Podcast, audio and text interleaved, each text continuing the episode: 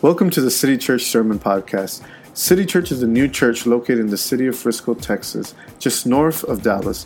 Our hope and prayer is that the following message can serve as an encouragement and as a blessing and inspiration in your walk with Christ.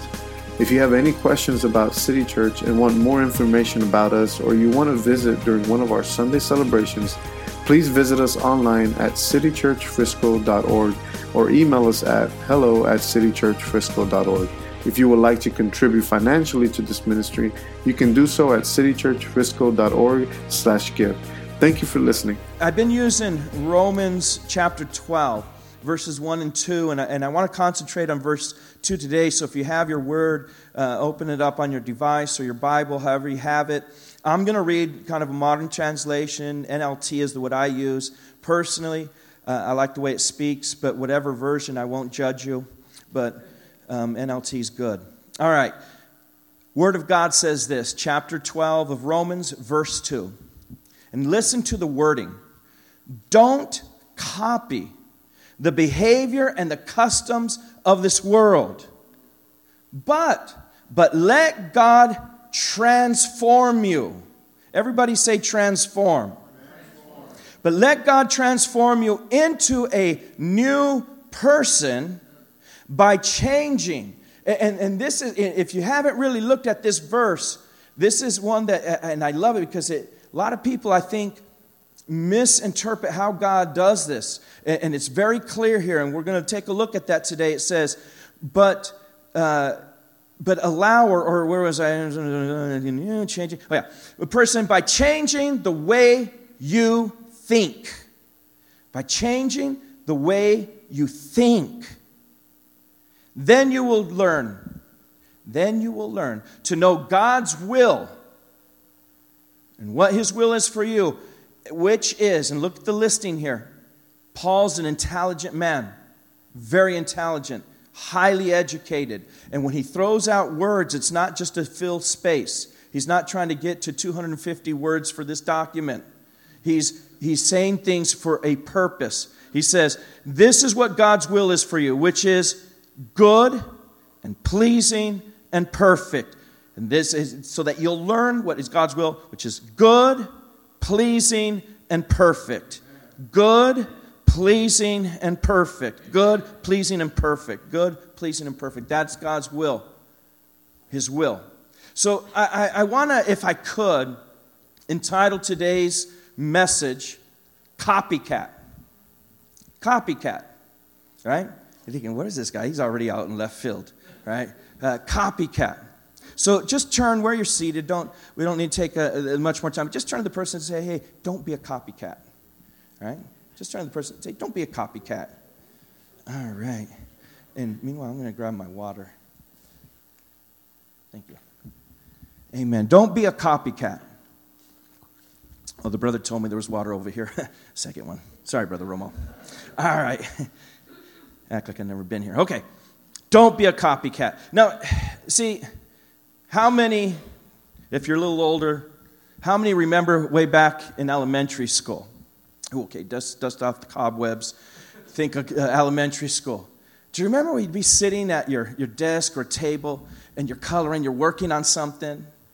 And, and then you notice that the person next to you's looking and like doing the same thing, like, hey, don't be a copycat. And you, you kind of put your shoulder over and you kind of cover it a little bit and, and you look around, stop, you know, don't be a copycat, copycat, right? There's this real negative overtone of, of being a copycat, you know, and then you see it from it goes from maybe in elementary into junior high and, and then it kind of shifts a little bit probably more the, the young ladies and the guys and, and oh i have those shoes. She's a copycat and you know and, it's like then they're bickering back and forth oh, she got those shoes because i got them and she just wants to be like me right? A copycat. We, i mean we all had our experiences as we were younger with copycat copycat and paul as he again this, this just profound guy.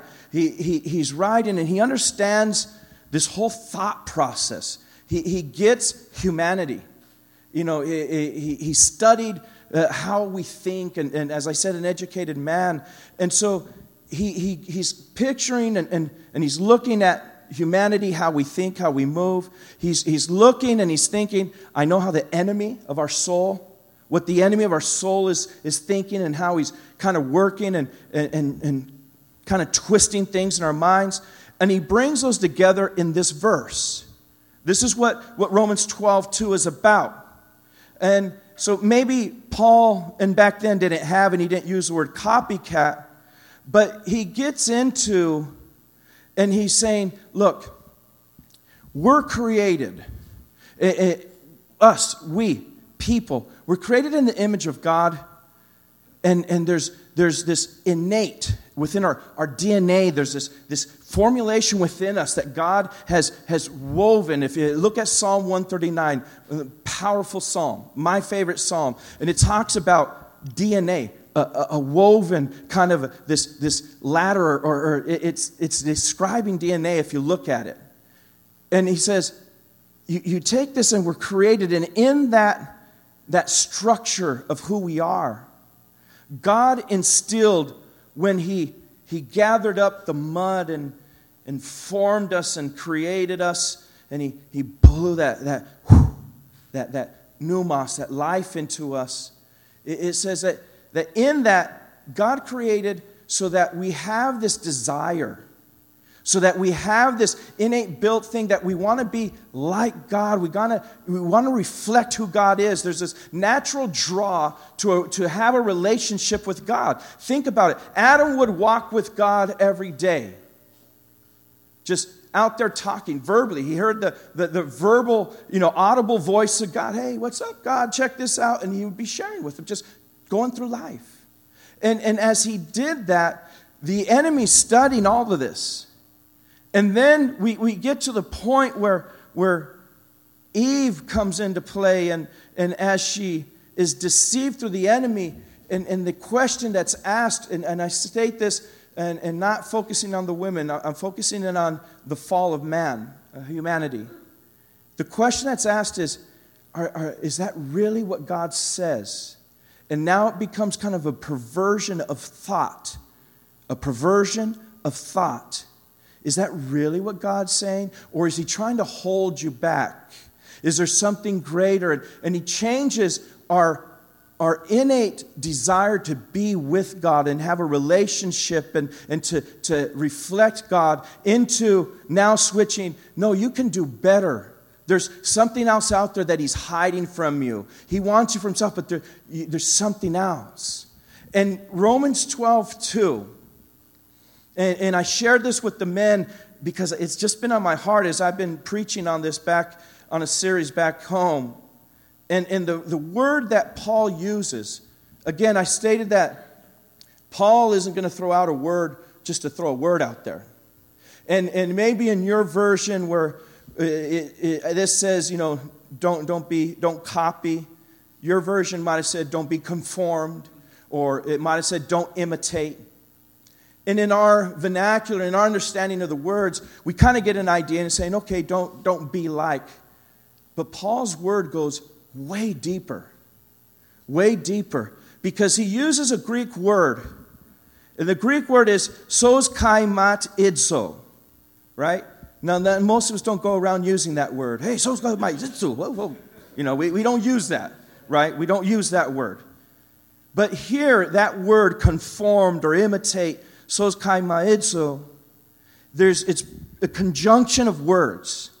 And the first part of it is the, the, the sin, the S-Y-N, which, you know, where we get, uh, uh, you know, sin the same, something like, something similar to, right? Uh, uh, it's synonymous in words that we get like that, S-Y-N. So that's the first part of the word, sin, to be identified with. The second is the, the, the part, which is having an outward shape. Now, it's not so much just the like synonyms and something similar. The true meaning of that SYN, as I kind of re- refer to it, is an identity. So catch this. Don't it, it, you got to get this to get what I'm saying today. Your identity don't let your identity be shaped and formed from things on the outside.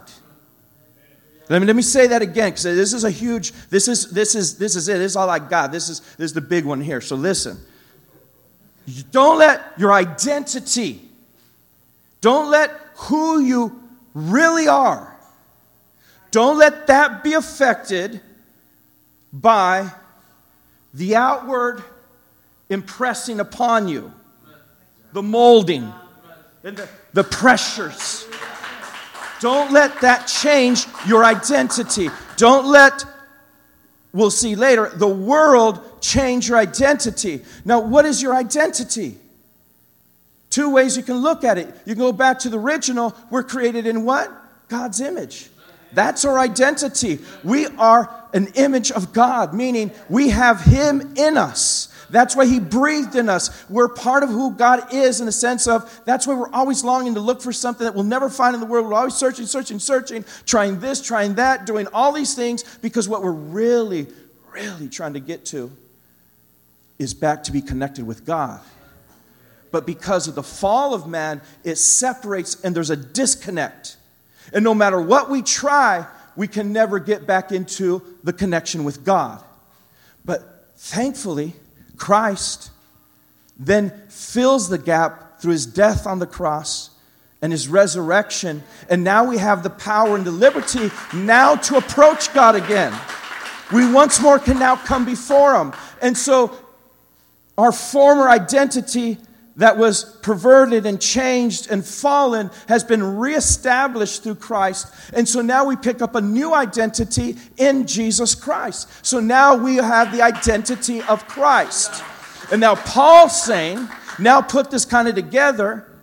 Paul's saying, don't let your identity, whether you're talking the image of God of who He made us, or whether you're talking the, the true now new pact of image of Christ, of being connected through God through Christ, don't let the world shape and mold and change your true identity. Right? He's saying we need to stand firm in who we are in Christ. No wavering.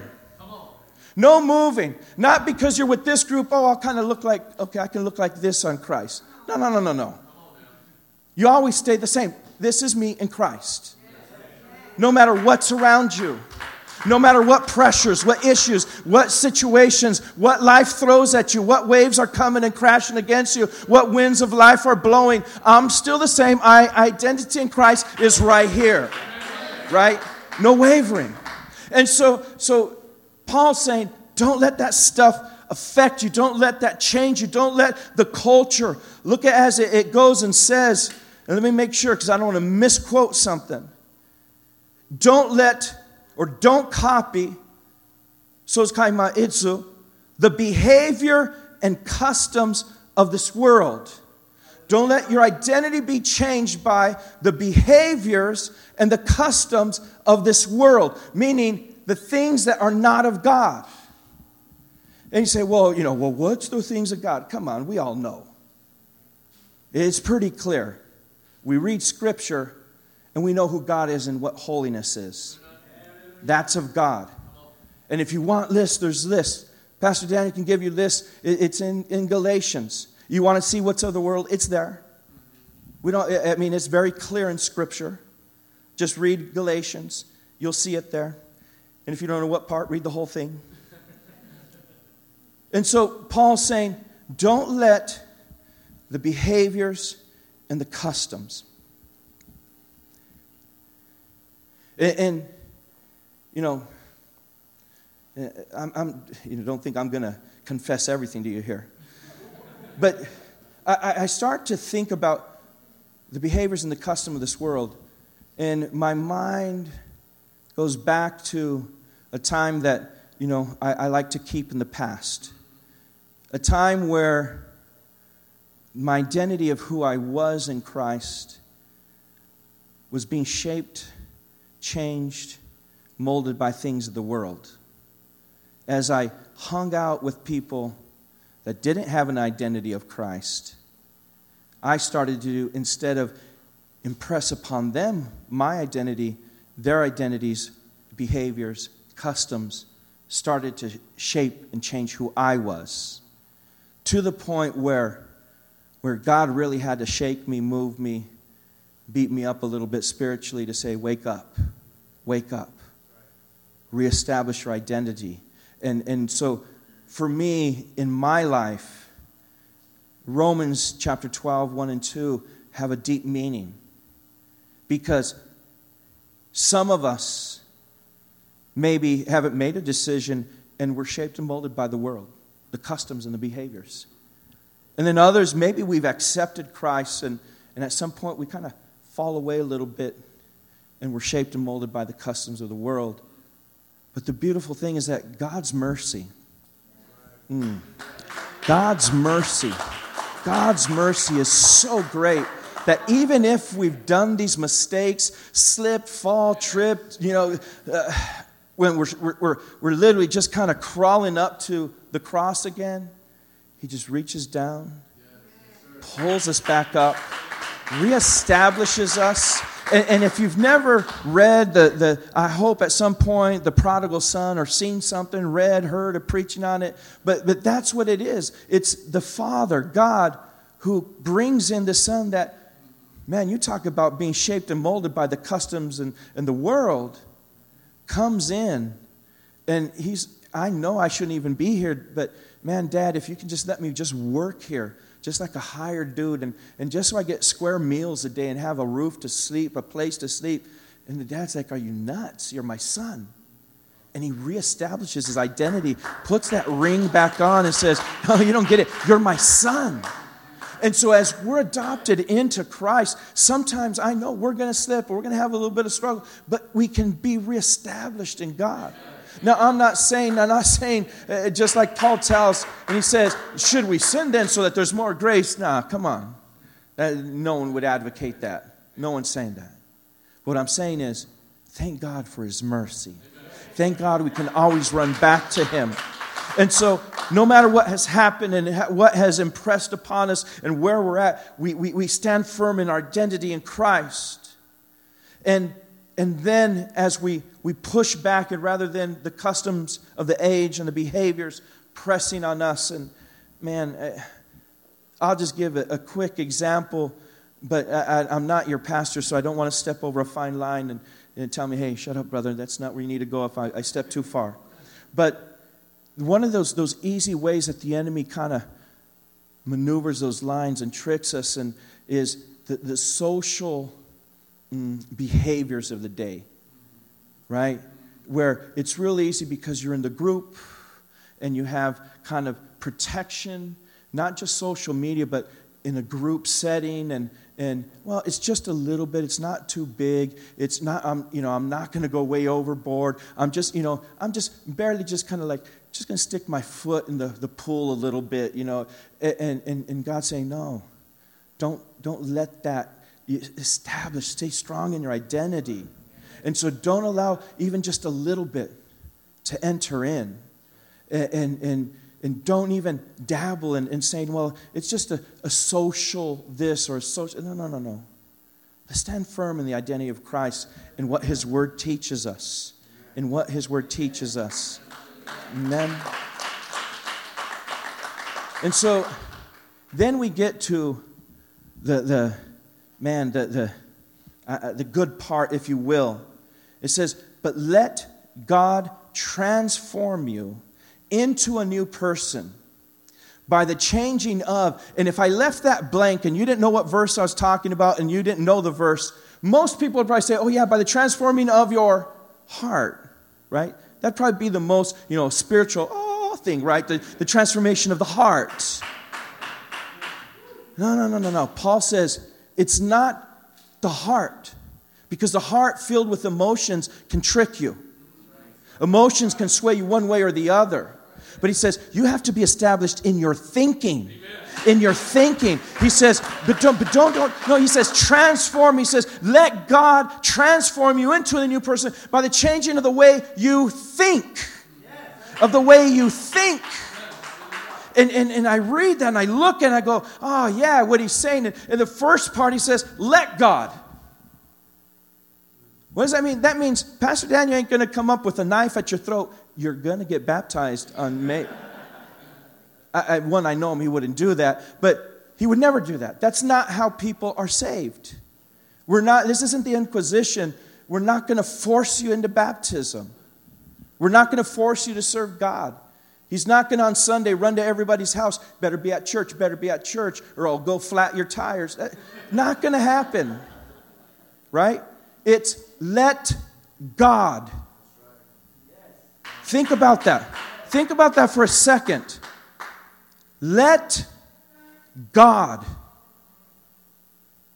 And Paul's hitting a big one here because he knows how many of us resist. Oh, that can't be God. Yeah, come on, you're asking a little bit too much. 10%? Now, if you said 1% of my salary, but 10% I got to give? Yikes. You're almost as bad as, as the tax guy. You know, right? We, we resist on things. What I got to do? Come on, that's kind of, you mean I, and we resist. And, and God isn't going to force you. And so Paul says, you have to let God. You have to let God. And, and, and God is there waiting patiently and saying, I'm here. And Paul says, you have to let God. But the moment we allow God, look what happens. The moment we allow God, He transforms us into a new person by changing the way we think. And so we no longer think about the customs and behaviors of the world as something we want to pursue and, and, the, and the, the things that the desires and the, the things that our, our, our bodies crave and, and that we're tricked into thinking that that's what's, what's going to satisfy us, that's what's going to make us, that's what's going to make me. No. He changes, creates us a new person in the way that we think. So we no longer think, I need that, but rather we start to understand, no, I need God. I need God. Transform me every day. It's a transformation process. Every day we're just taking another step closer to God, another step closer to becoming like Him, another step learning how to serve Christ better, another step learning who He is, another step saying, I'll serve you, God, no matter what's coming in my life. And every day we're transforming how to serve God, how to be a Christian, if you will, a believer, better and better. And how is it? By allowing God let God through our thinking.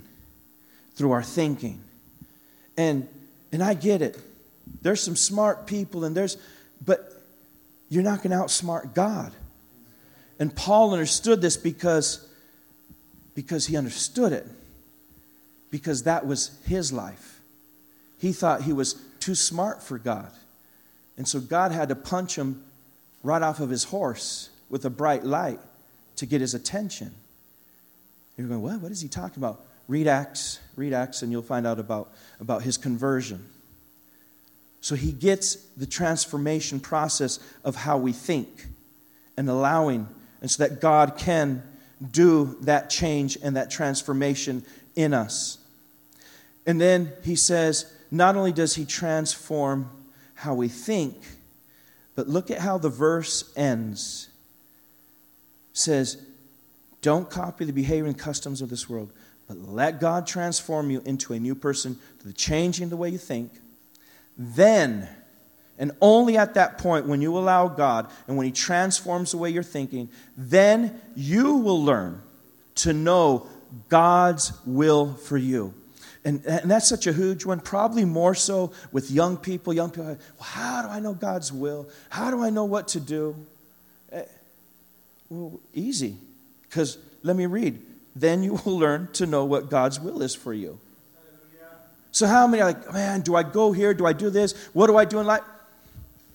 Then you will learn to know what God's will is for you. So, when you come up in those times in life and you're a little unsure, hey, what's God's will for me? Romans 12, 2. Then you will learn to know what God's will is for you.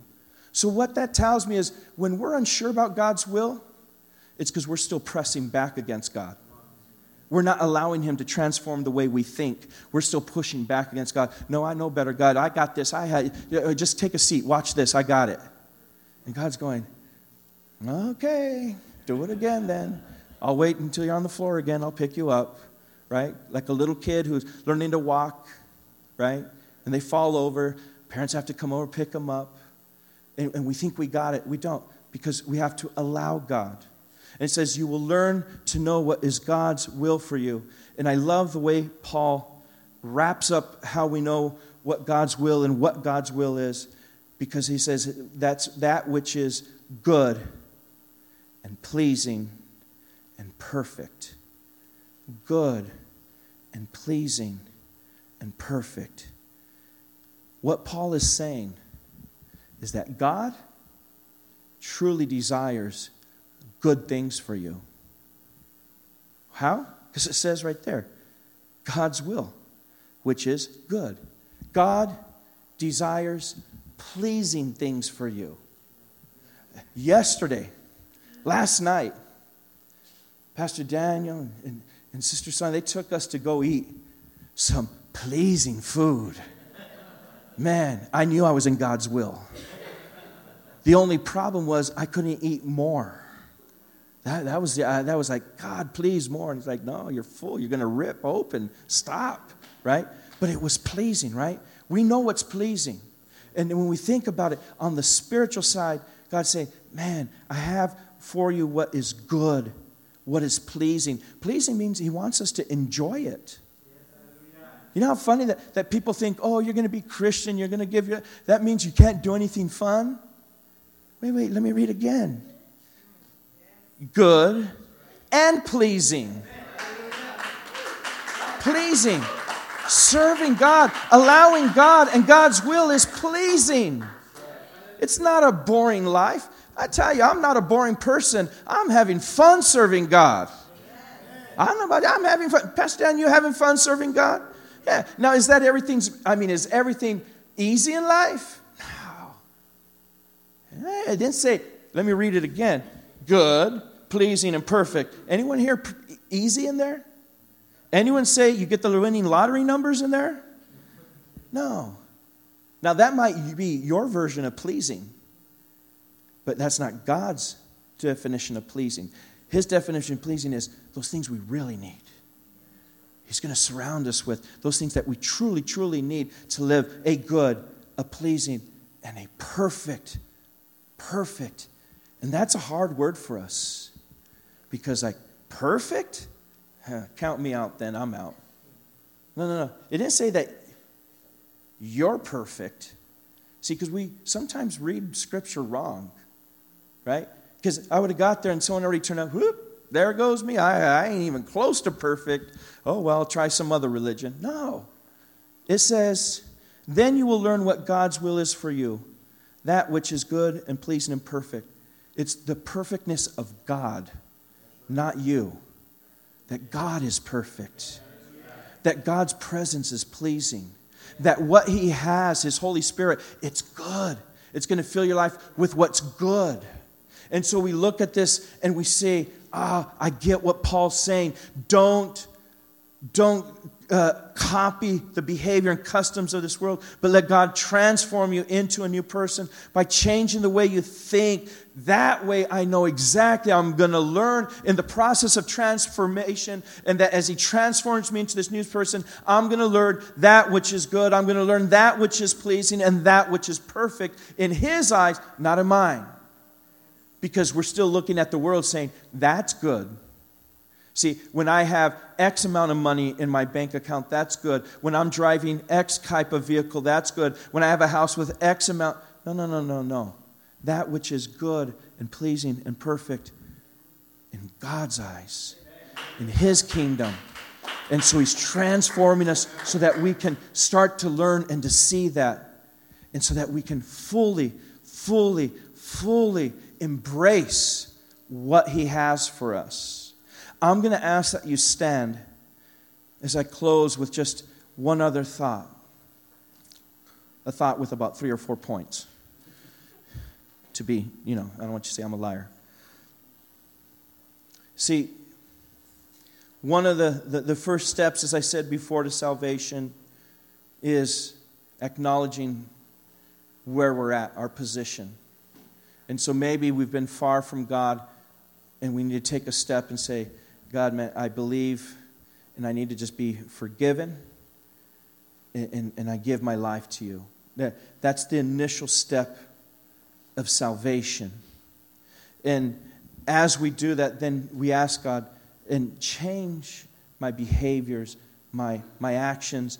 Don't let me look to the customs of the world. And if we do so, then we start the transformation, and then we start to say, God, and let me reflect what your kingdom is. Let me have a mindset of your kingdom. And then that's probably, I would say, the challenge I have initially for you. Are you willing? Are you willing? Are you willing to allow God? Are you willing to allow God? You have to take that step of faith. Are you willing? He's going to change everything. Your thought process now is to push against it, but if you allow Him, He's going to change all that you're going to see different. You're going to understand different. And that doesn't go just for someone who has not accepted Christ or hasn't accepted the baptism, but I'm praying, I'm praying that you do, and that, man, I want to hear that report.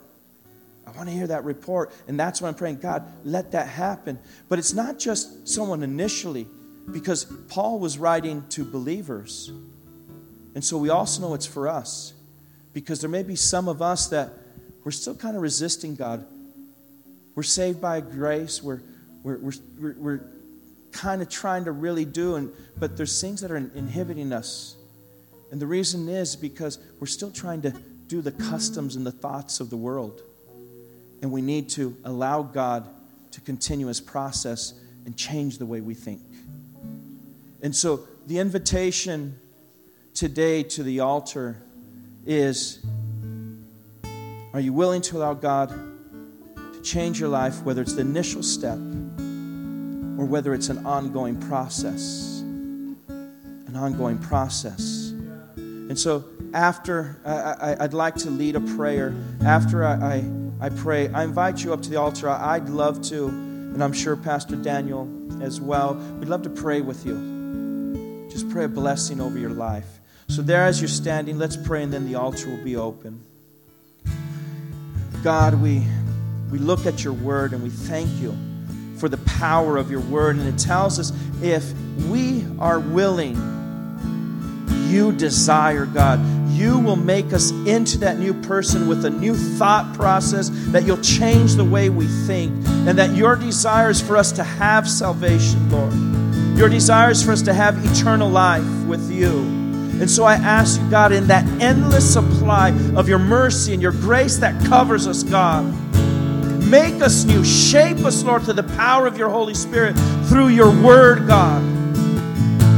Especially I ask for that person that is here that has not accepted you but does have a belief, let them take that step of faith, Lord. Let them begin that process of salvation. Let them accept salvation, Lord, and let them be baptized on Baptism Sunday. And that person that is struggling a little bit with, with really fully giving everything to you, God, I pray that they just allow you, that they allow you. Let them be willing, Lord. Let them be willing in Jesus' name.